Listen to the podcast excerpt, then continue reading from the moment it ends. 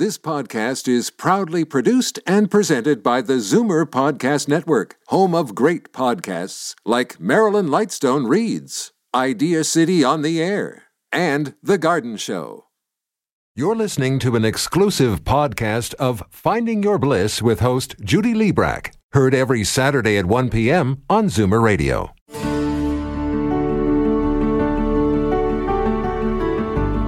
Hi, everyone, and welcome to Finding Your Bliss, the show that helps you find and follow your bliss.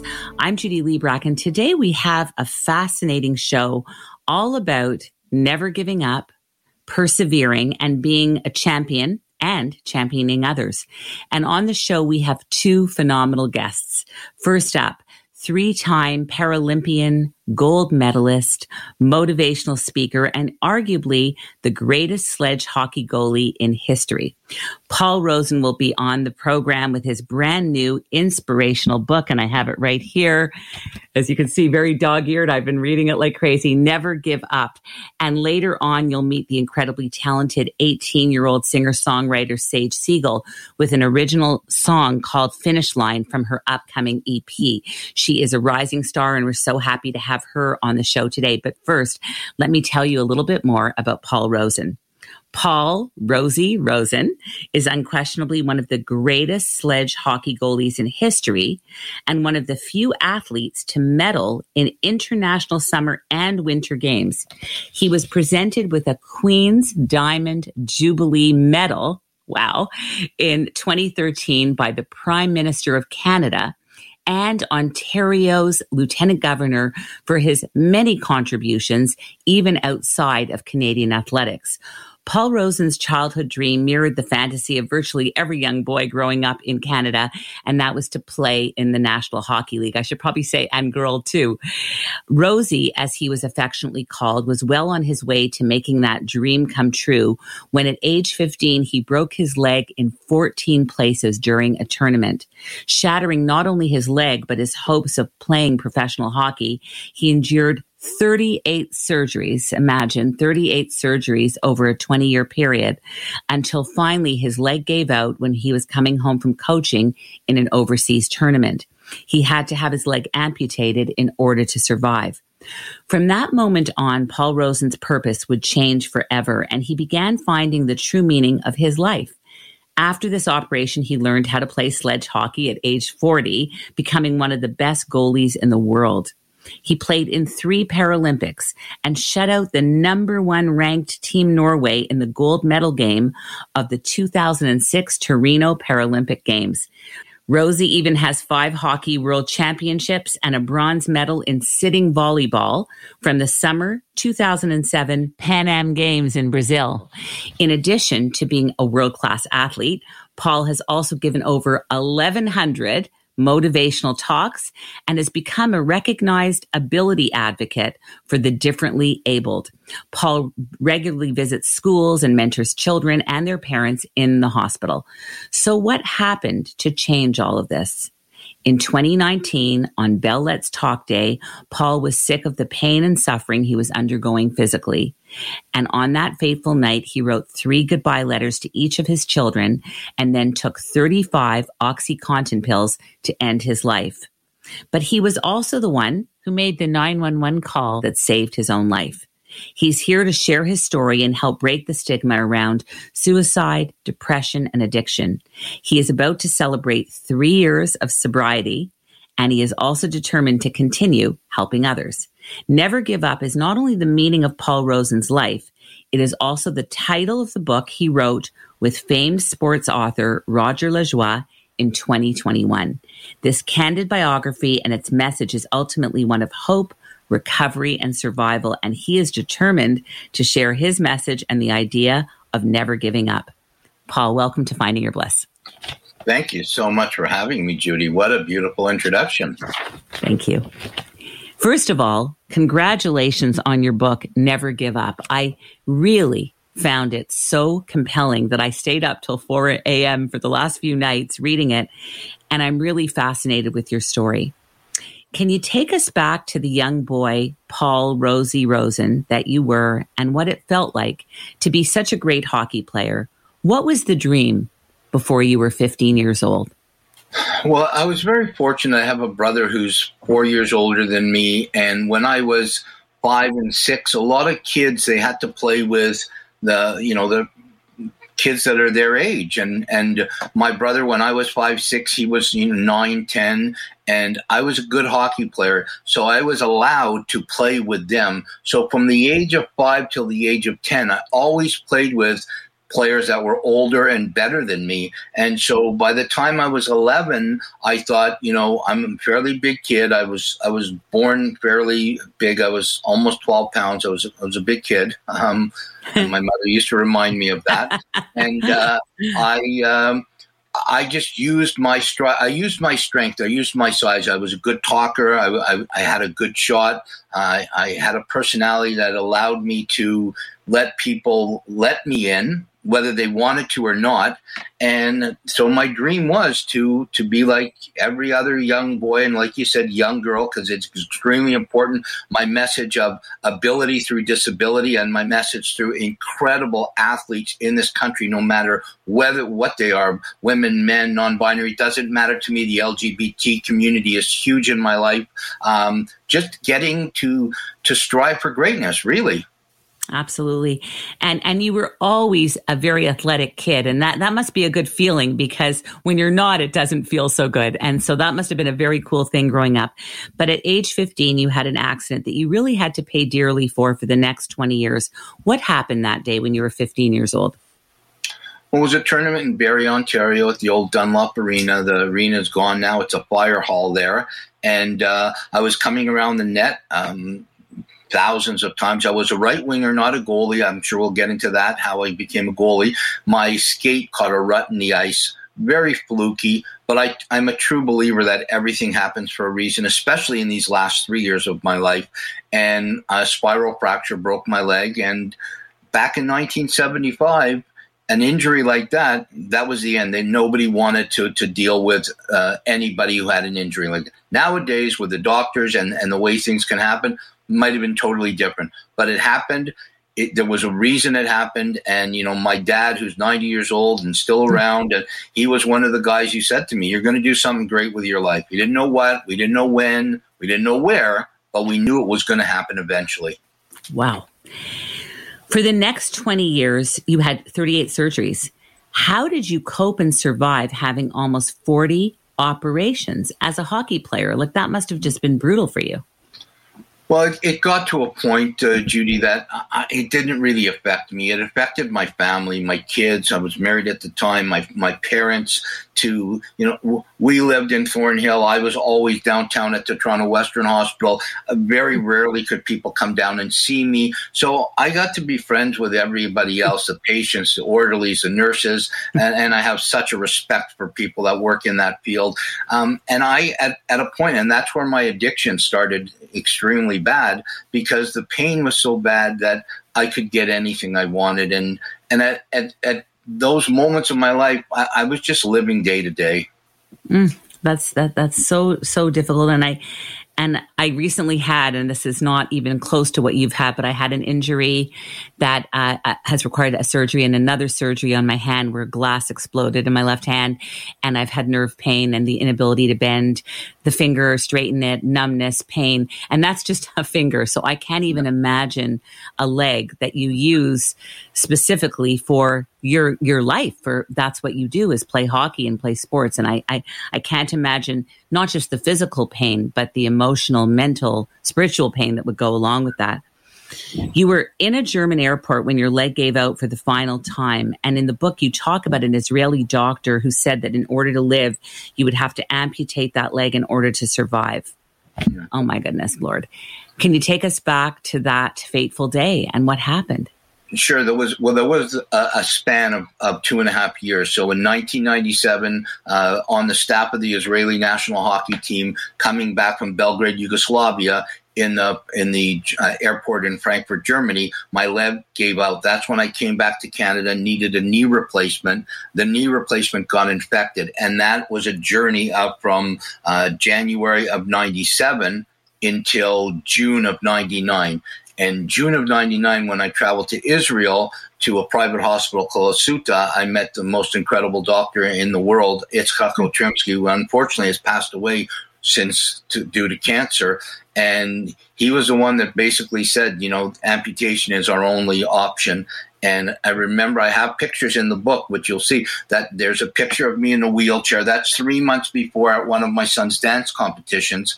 And then the picture with my leg off is the day after the amputation. So landed in Israel on the 8th of June, 99. Uh, Got to have your leg amputated. The 9th of June, my leg's amputated. The 10th of June, I'm smiling, sitting in a hospital bed. That's what I was going to ask you about. Is there's a picture in the book of you smiling after your surgery? Had it not sunken in yet, or were you smiling on the outside for the public while you were crying on the inside? Um, well, I've been crying on the inside for many, many years, Judy. But what I think I understood on that day, the day after, was that I was going to live. I had to figure out how I was going to live and what I was going to do, but the pain had stopped. The pain that I had for years and years and years and years, emotionally, physically, mentally, that pain stopped when the leg came up. Now there was many other things that came after that, but I just remembered knowing that I was going to go home. I had a 15 year old daughter, a 13 year old son, and an 11 year old daughter that didn't know whether their father was coming home or not. Mm. So you were also smiling in that picture for them to show them dad is okay. Absolutely. I'm going to be all right. I'm going to live. Thank goodness.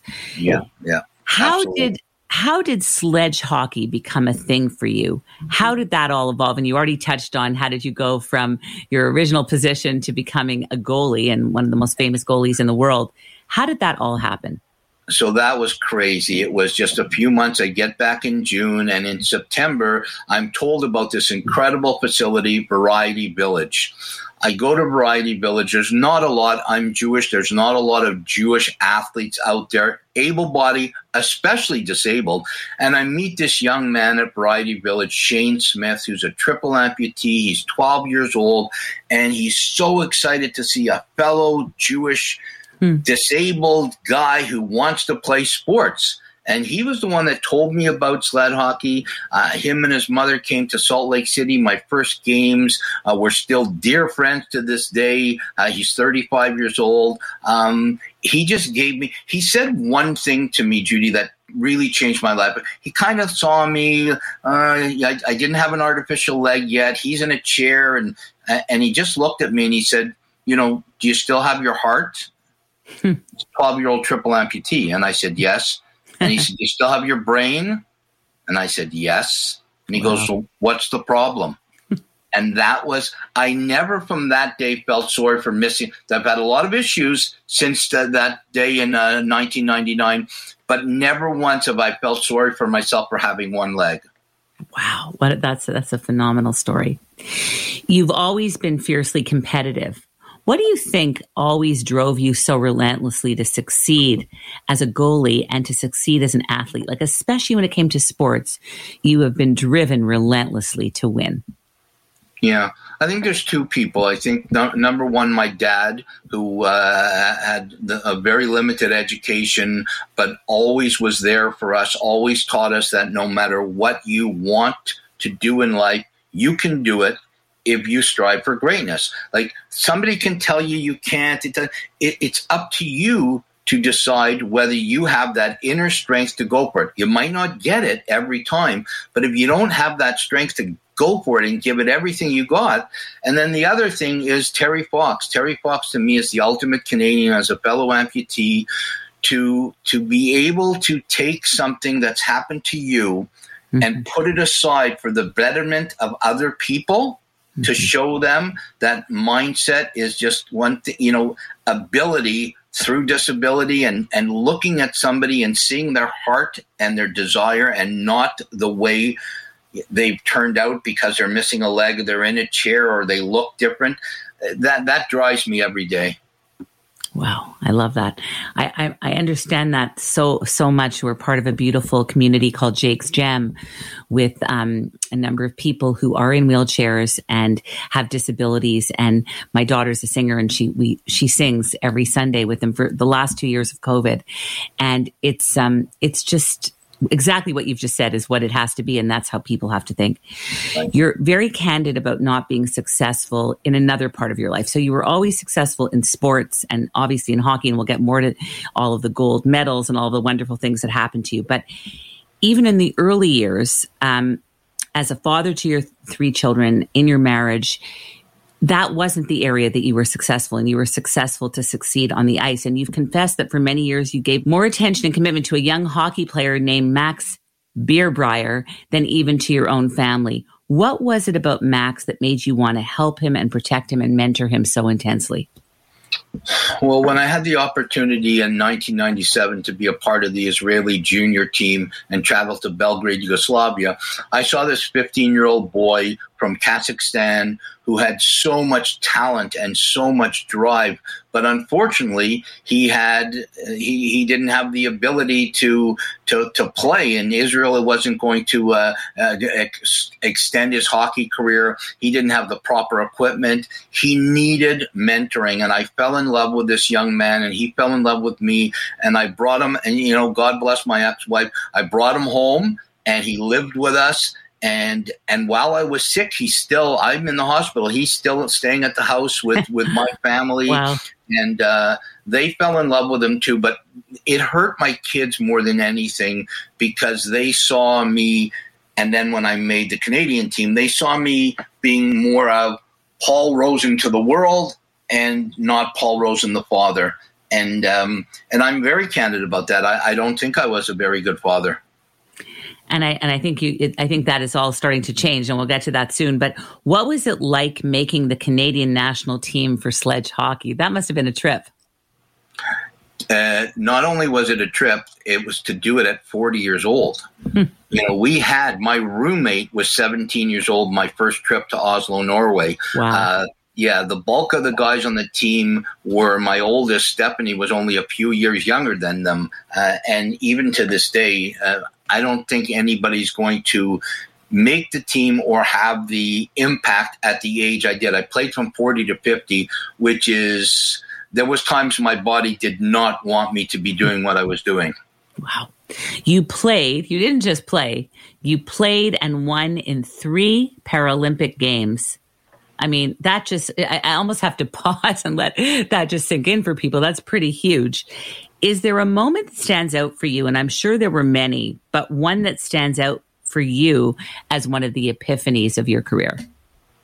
winning the gold in Torino. We had no chance. We were given no chance. Uh, the Norwegians were so much better in 2006. I was 46 years old. Not only did we win, but I got the first shutout in the in history of Canada. Since then, Shannon Szabados for the women's team got a shutout in, in Vancouver and in Sochi, and Carey Price for the men got a shutout in Sochi. But in the Hockey Hall of Fame, my mask from this is my jersey from Torino from that game, that gold medal game. Wow. And my mask is my mask is hanging in the Hockey Hall of Fame, and people see it and they call me and tell me I can't believe it.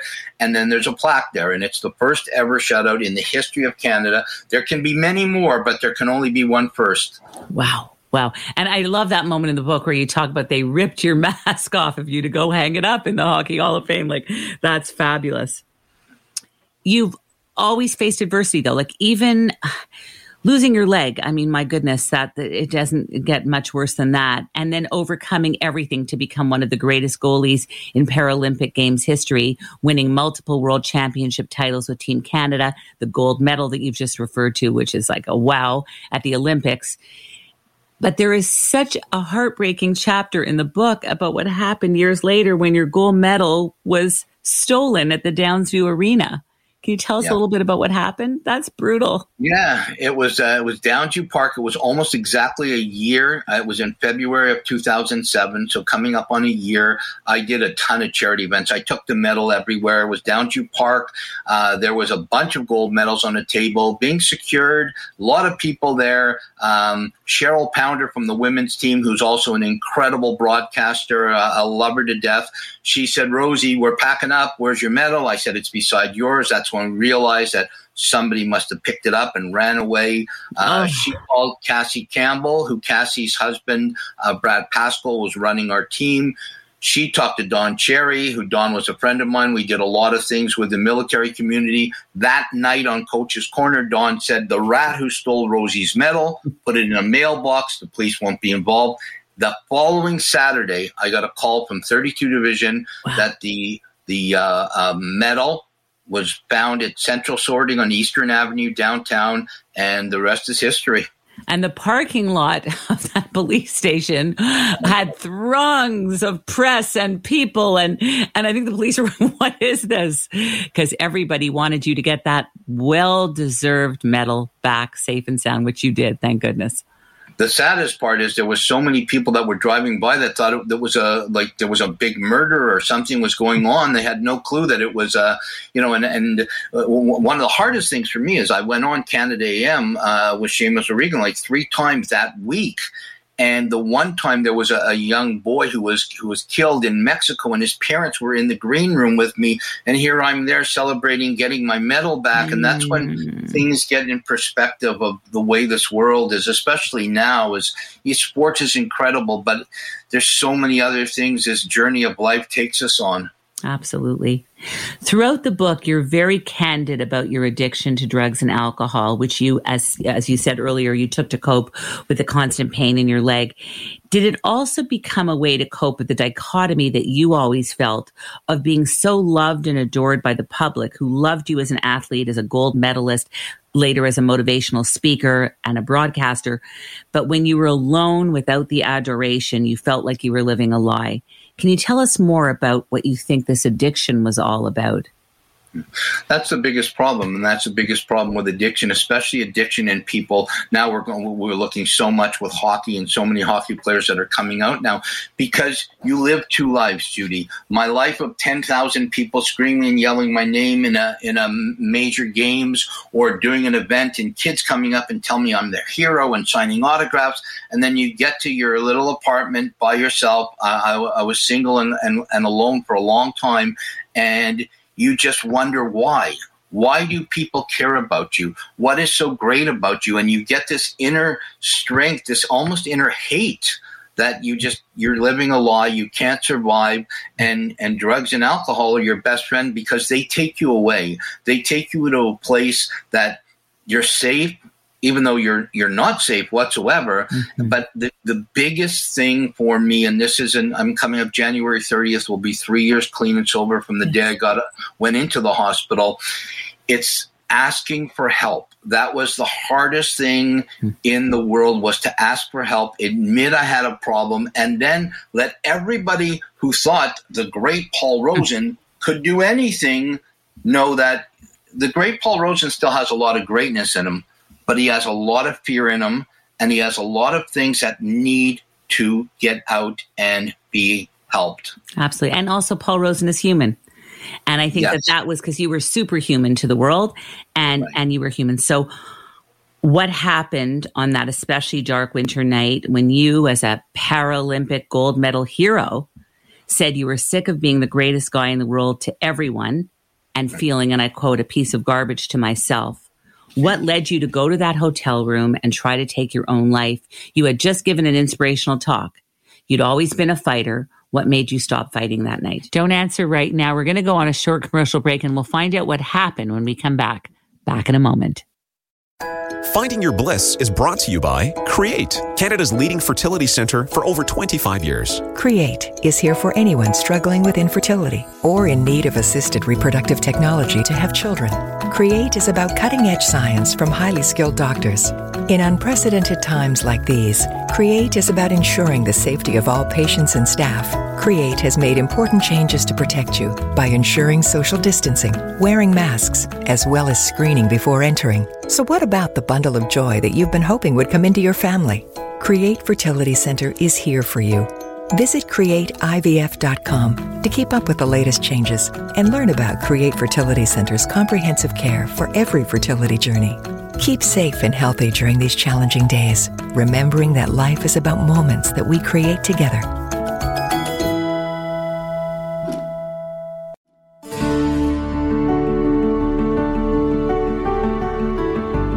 We are back, and this is Finding Your Bliss on Zoomer Radio, AM 740, FM 96.7 Paul, just before the break, I asked you what led you that night to try to take your own life. What made you stop fighting that night? Yeah, it was my apartment. Actually, I lived uh, lived downtown Toronto. When I got home, and I just I just felt that this was it. This was the perfect day um, because of, of the Bell Let's Talk, to because of what, the message that I that I portrayed. I, I couldn't live that lie anymore internally. Externally, one thing, internally, another thing. Um, and I, I, planned the whole thing out because I worked in a funeral business for a while and I knew what it was like to pick somebody up. So I wanted to respect. My dad taught me respect. Uh, it's one of the most important words. And I got myself dressed in a way that I knew whoever did pick me up was going to be, I was going to be respectful for them. Um, I, I, I did what, what, what I had to do for my kids. It was such a hard thing. I wrote letters to, to all three of my kids. Um, and then I, I, I did it. I, I, said enough. And it's not, Judy, that I wanted to die. And I've learned this recently in therapy is I didn't want to live anymore. Mm-hmm. And there's a big difference. A big I just difference. didn't want the pain anymore in my life. Yeah. Um, and and I people say, well, how could you do that to your family? It comes to a point that you're hurting so much, and this is important for the listeners. It comes to a point that you're hurting so much that you do not think about that while I was in the hospital, while I was in rehab. Oh my God, I thought about my kids and now grandchildren. I almost have five grandchildren. That how could I? But at the time, you're so desperate that you just and and I just set it up. I I, I set the pills up. I, I, took them.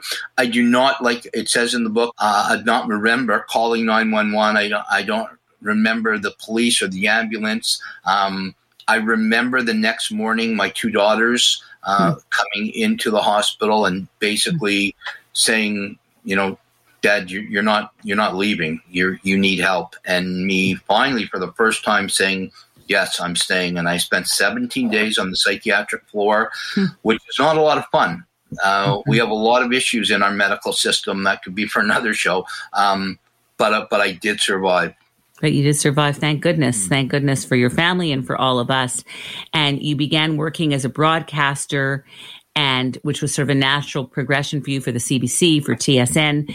And just briefly, what was it like seeing the world for the first time when you became clean?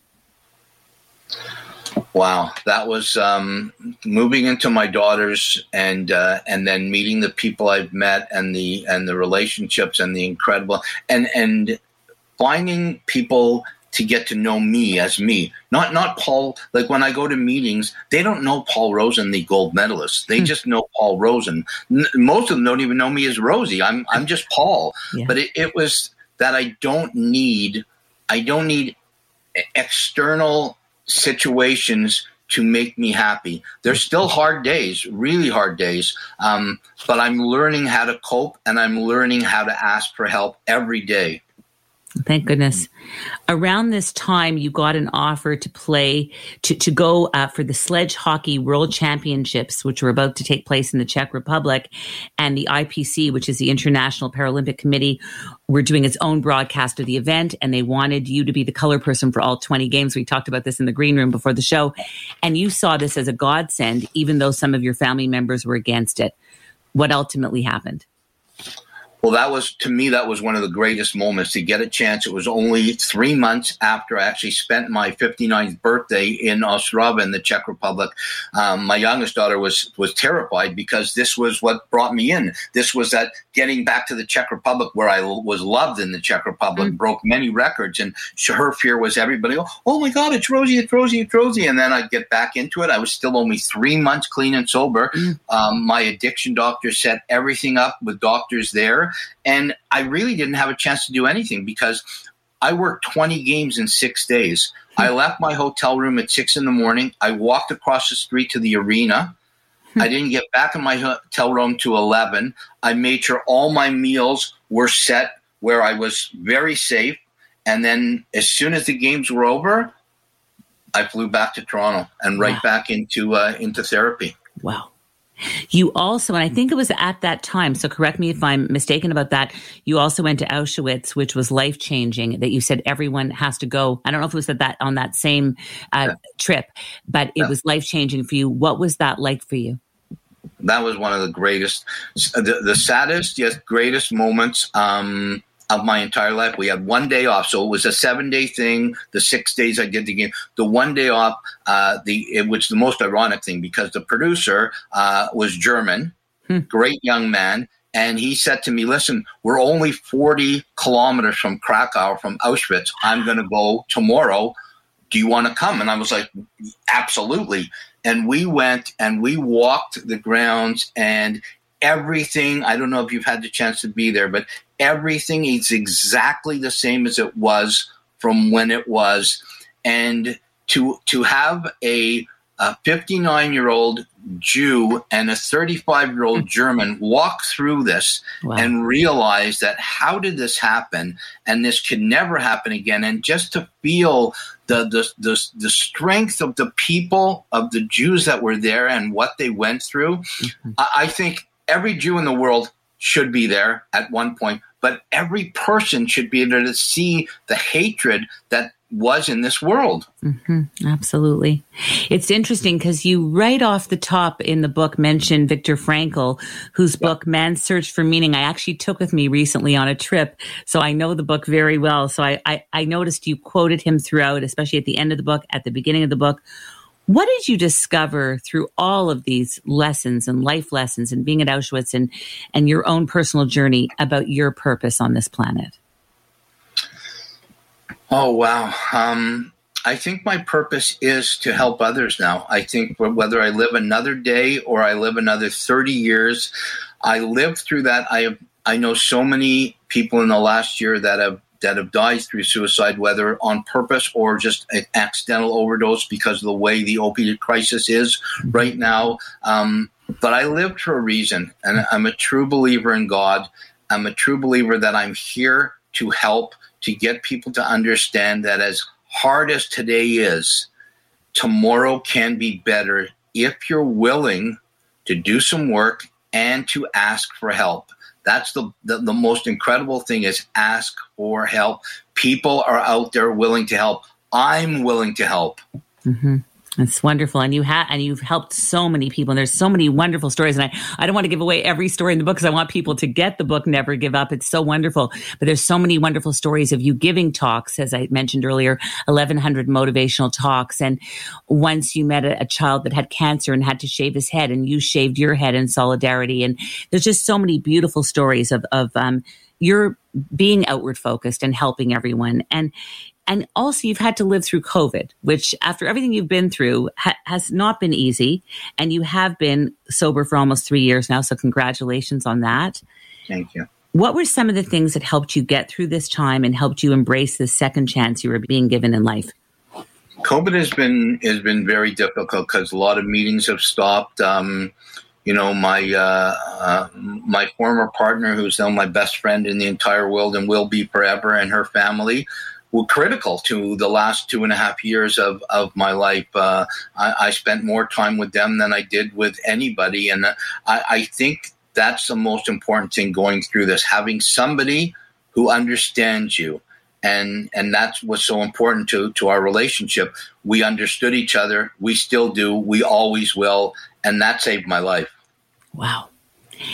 Briefly, can you tell me uh, how you connected with sports writer, broadcaster, and hockey executive Roger Lajoie, who helped you find your voice and share this story, and what really ultimately led you to write this book? So I've known Roger for years. Uh, uh, years ago, when I did uh, different things in the community, in the sports community, we always bumped into each other. He worked for teams. He worked at the Fan. I've I've been interviewed a million times, and uh, he was on my show two years ago, The Rosen Report, and uh, we were talking about different things. And uh, he said, "Why don't you have a book, Rosie?" And I said, "Well, I've always wanted one. I can't find the right guy to do it with." And he said, "Well, let's talk." And we talked a couple of weeks later, and 22 months later, the book is out. Never Give Up. And he wrote many other books, including The Goal of My Life with legendary Canadian hero Paul Henderson and, and, and so many more. You spend, as you've just mentioned, much of your life now helping people break down stigmas around mental health, suicide prevention, depression, and addiction. And you're determined to share your message of hope, recovery, and the idea of never giving up. What is the most important thing to remember when you feel like giving up? Ask for help. That that is, I'll, I'll say that over and over again. do not sit. The worst days of my life was when I, you know, sat in, in exile. I had my covers over my head and watching TV, and I wouldn't answer the phone. And my family knew they're calling me. I'm not answering. That's the worst thing. Do not be alone, especially in COVID. COVID has, has made addiction and, and, and, and mental health worse than ever. Mm-hmm. Get outside, go for a walk, call somebody yeah. There's 310 cope is a line that's I still use to this day. There's people out there, whether they know you or don't know you, that want to help you. That's wonderful stuff. Uh, 310 Cope, we're going to put that also in the podcast information after the show airs. It's podcasted on all major podcasting platforms. So we'll, we'll put that information out there. So we ask everybody this question on the show. So of course we're going to ask you, who I think really gets it. What is bliss for Paul Rosen? Oh my God, bliss to me now is is family. You know, it's my grandchildren. It's knowing that I have a chance now for the things that I did as a father. I can redo them now as a grandfather. I can get my grandchildren to understand that you can make mistakes and you can overcome your mistakes. You can climb to the top of the mountain and you can fall down, but as long as you keep trying to climb back up. And take a deep breath and know that there's incredible people and look up to this guy because somebody's watching and he's helping. I love that. I love that. That makes me want to cry. That's beautiful. What's up next for you? What do you have coming up next in your career? I love to broadcast, and we're getting close to the Olympics and Paralympic Games. The Paralympic Games will uh, will start on March the fourth on the CBC. I will be doing the opening and closing ceremonies with the great, uh, absolute great Scott Russell, and I will be calling the six Canadian Games, hopefully a gold medal game. We haven't won since 2006 with Victor Frankel, who was a great young uh, uh, broadcaster. He'll be doing the play by play. I'll be doing the color. And for those of you that are worrying about Paul being in Beijing, I will not be in Beijing. We'll be doing it from Front Street, from the, the CBC studios. I love doing the game. I love getting people to see uh, the incredible athletes in this world, whether Canada or anywhere else, who are athletes first, disabled second. I'm very strong about that. Not disabled athletes, athletes who happen to be disabled. It's wonderful. What is the best way for people to contact you, Paul, connect with you, and get a copy of this wonderful book, Never Give Up? They can email me at paulrosen577 at gmail.com. And then I'll let them know how to direct uh, pay me. And I, in the Toronto area, I will deliver the book. Uh, other than that, I will ship it. But everybody's book will get autographed and personalized. I'm very strong about that. I want people to have a message inside their book, and I'm so grateful to be able to to get this message of hope out to people, Judy. That's so wonderful. And I have to say that's true because right here it says to Judy, thank you for having me on your show. It means a lot. And there it is right there. Uh, so that, that's very, very true. What about your social media? Are you, do you have a presence on Facebook or Instagram or uh, a website? I, I, do. So my website is uh, www.paulrosen.ca. Uh, my Twitter handle is uh, at Paul Rosen. Um, I'm available on LinkedIn. I'm available on uh, on Facebook. I'm not great at all of that, but I have some people that are helping me, uh, and uh, I am going to. Uh, I'm very, very, very soon. I'm going to be on TikTok doing TikToks about the book and about some motivational things. Um, thankfully, to uh, to great people in my life who are showing me how to do that. That's so fantastic. Well, I really want to thank you so much, Paul Rosen, for being here today. It's really been an honor having you here. Thank you. It's been an honor being on the show. And to everybody, find your bliss. It's incredible when you do. Thank you so much. We're going to go on a short commercial break, more with Finding Your Bliss and our featured artist, Sage Siegel, singer songwriter, when we come back. Back in a moment. Finding Your Bliss is brought to you by Create, Canada's leading fertility center for over 25 years. Create is here for anyone struggling with infertility or in need of assisted reproductive technology to have children. Create is about cutting edge science from highly skilled doctors In unprecedented times like these, CREATE is about ensuring the safety of all patients and staff. CREATE has made important changes to protect you by ensuring social distancing, wearing masks, as well as screening before entering. So, what about the bundle of joy that you've been hoping would come into your family? Create Fertility Center is here for you. Visit createivf.com to keep up with the latest changes and learn about Create Fertility Center's comprehensive care for every fertility journey. Keep safe and healthy during these challenging days, remembering that life is about moments that we create together.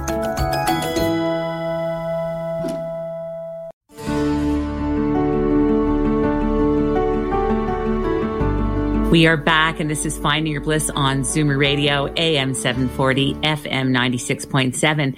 And we're now joined by emerging 18 year old pop singer Sage, the moniker of Sage Siegel. She's beautiful. She's brilliant, talented. She just released her second single in 2021 called Finish Line, which is now available on all streaming platforms via AWAL. The track will also be included on her upcoming EP and it follows up her 2021 debut release, Homesick Feelin'. Growing up in Toronto, Sage has been singing since before she could speak.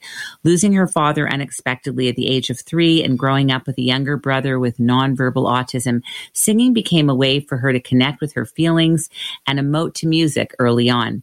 At the age of 13, Sage auditioned for Mini Pop Kids, Canada's number one music brand for kids, making it past thousands of other children to become a Mini Pop Kid. She was chosen to sing, perform, and record in studio for their Canada record label called K-tel.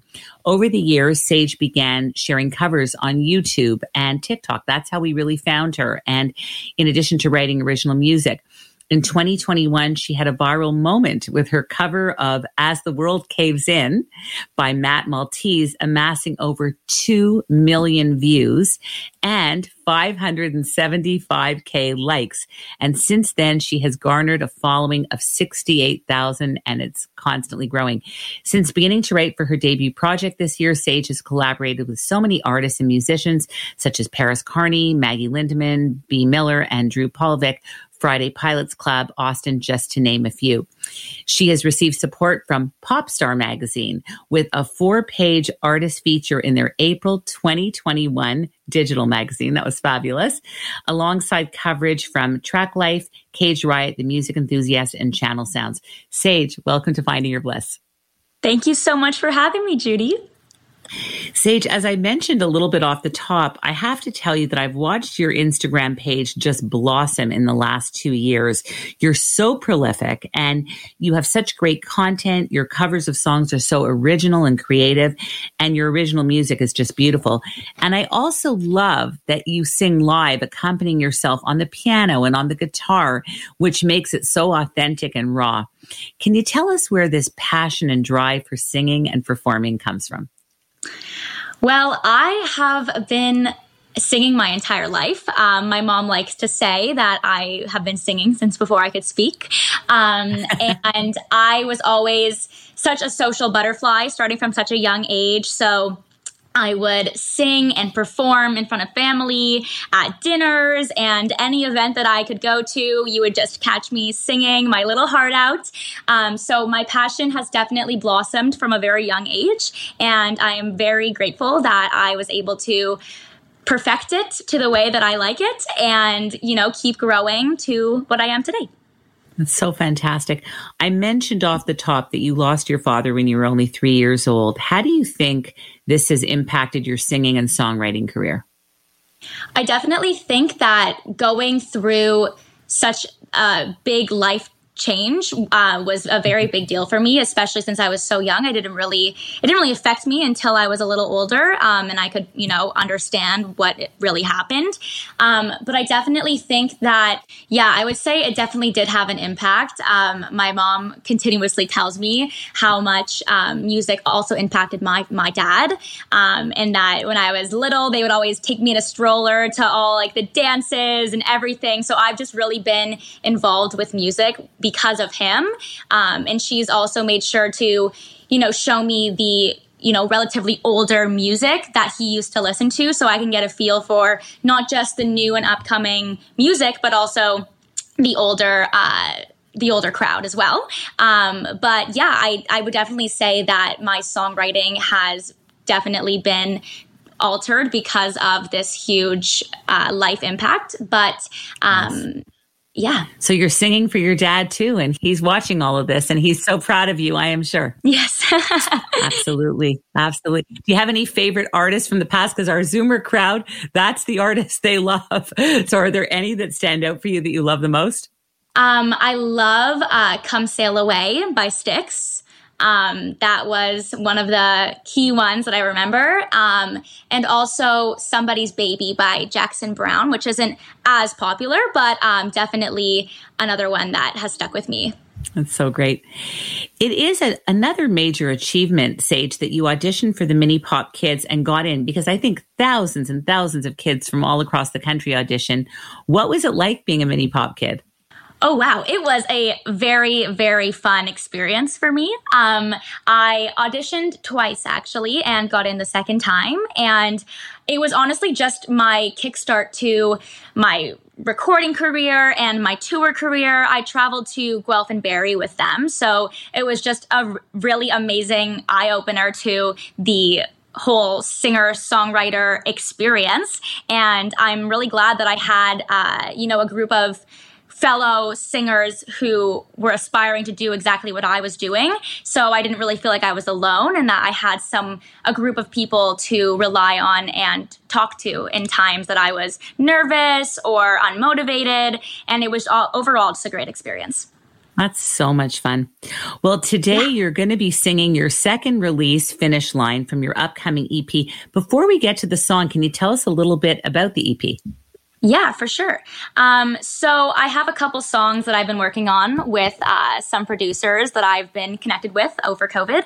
Um, and it's not 100% complete yet, um, but a lot of the songs are very natural, organic songs. Um, I like to, you know, I never, I make sure to never put as much, you know, auto tune or so much effects and all this stuff that I don't really need because I don't really feel a need for it and any kind of music just because I love the organic, natural feel of music. Um, and I think that for my EP, especially, um, it's going to be very uh, raw and uh, yeah, I'm very excited for you to hear it.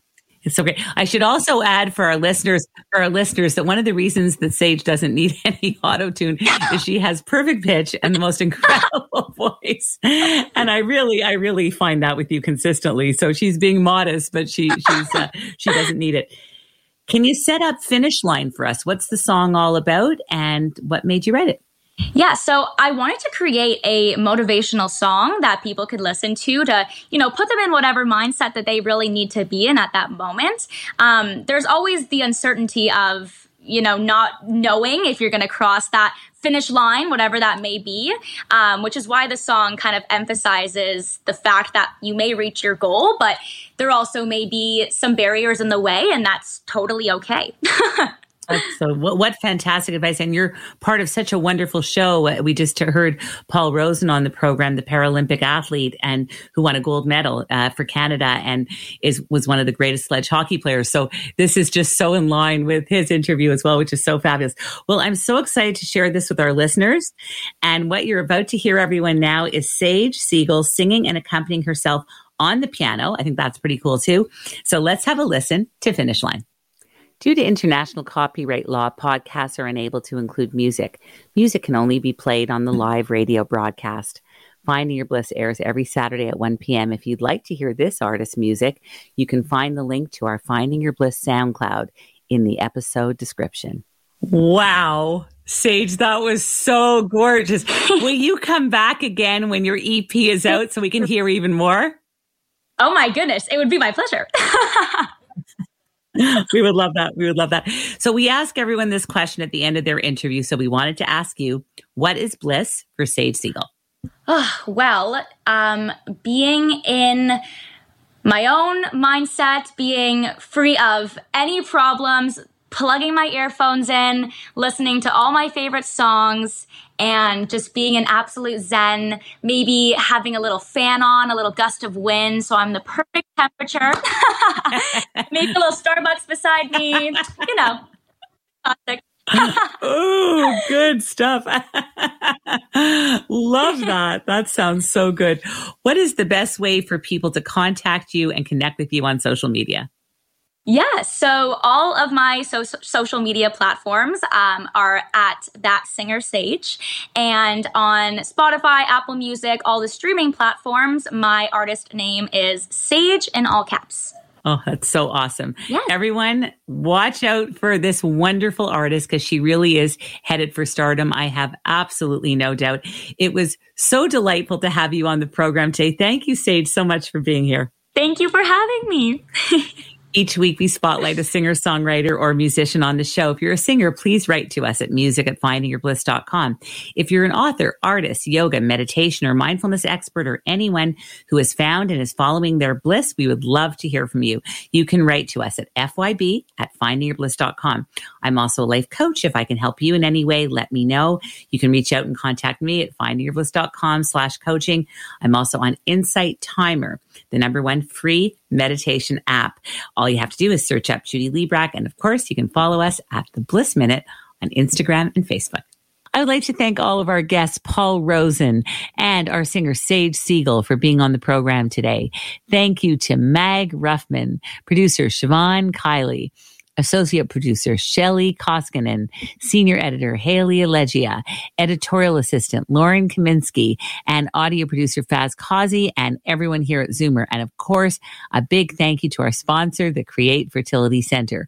For everyone here at Finding Your Bliss, I'm Judy Librach, reminding you all to never give up and take one step closer to finding your bliss. This podcast is proudly produced and presented by the Zoomer Podcast Network, home of great podcasts like Marilyn Lightstone Reads, Idea City on the Air, and The Garden Show.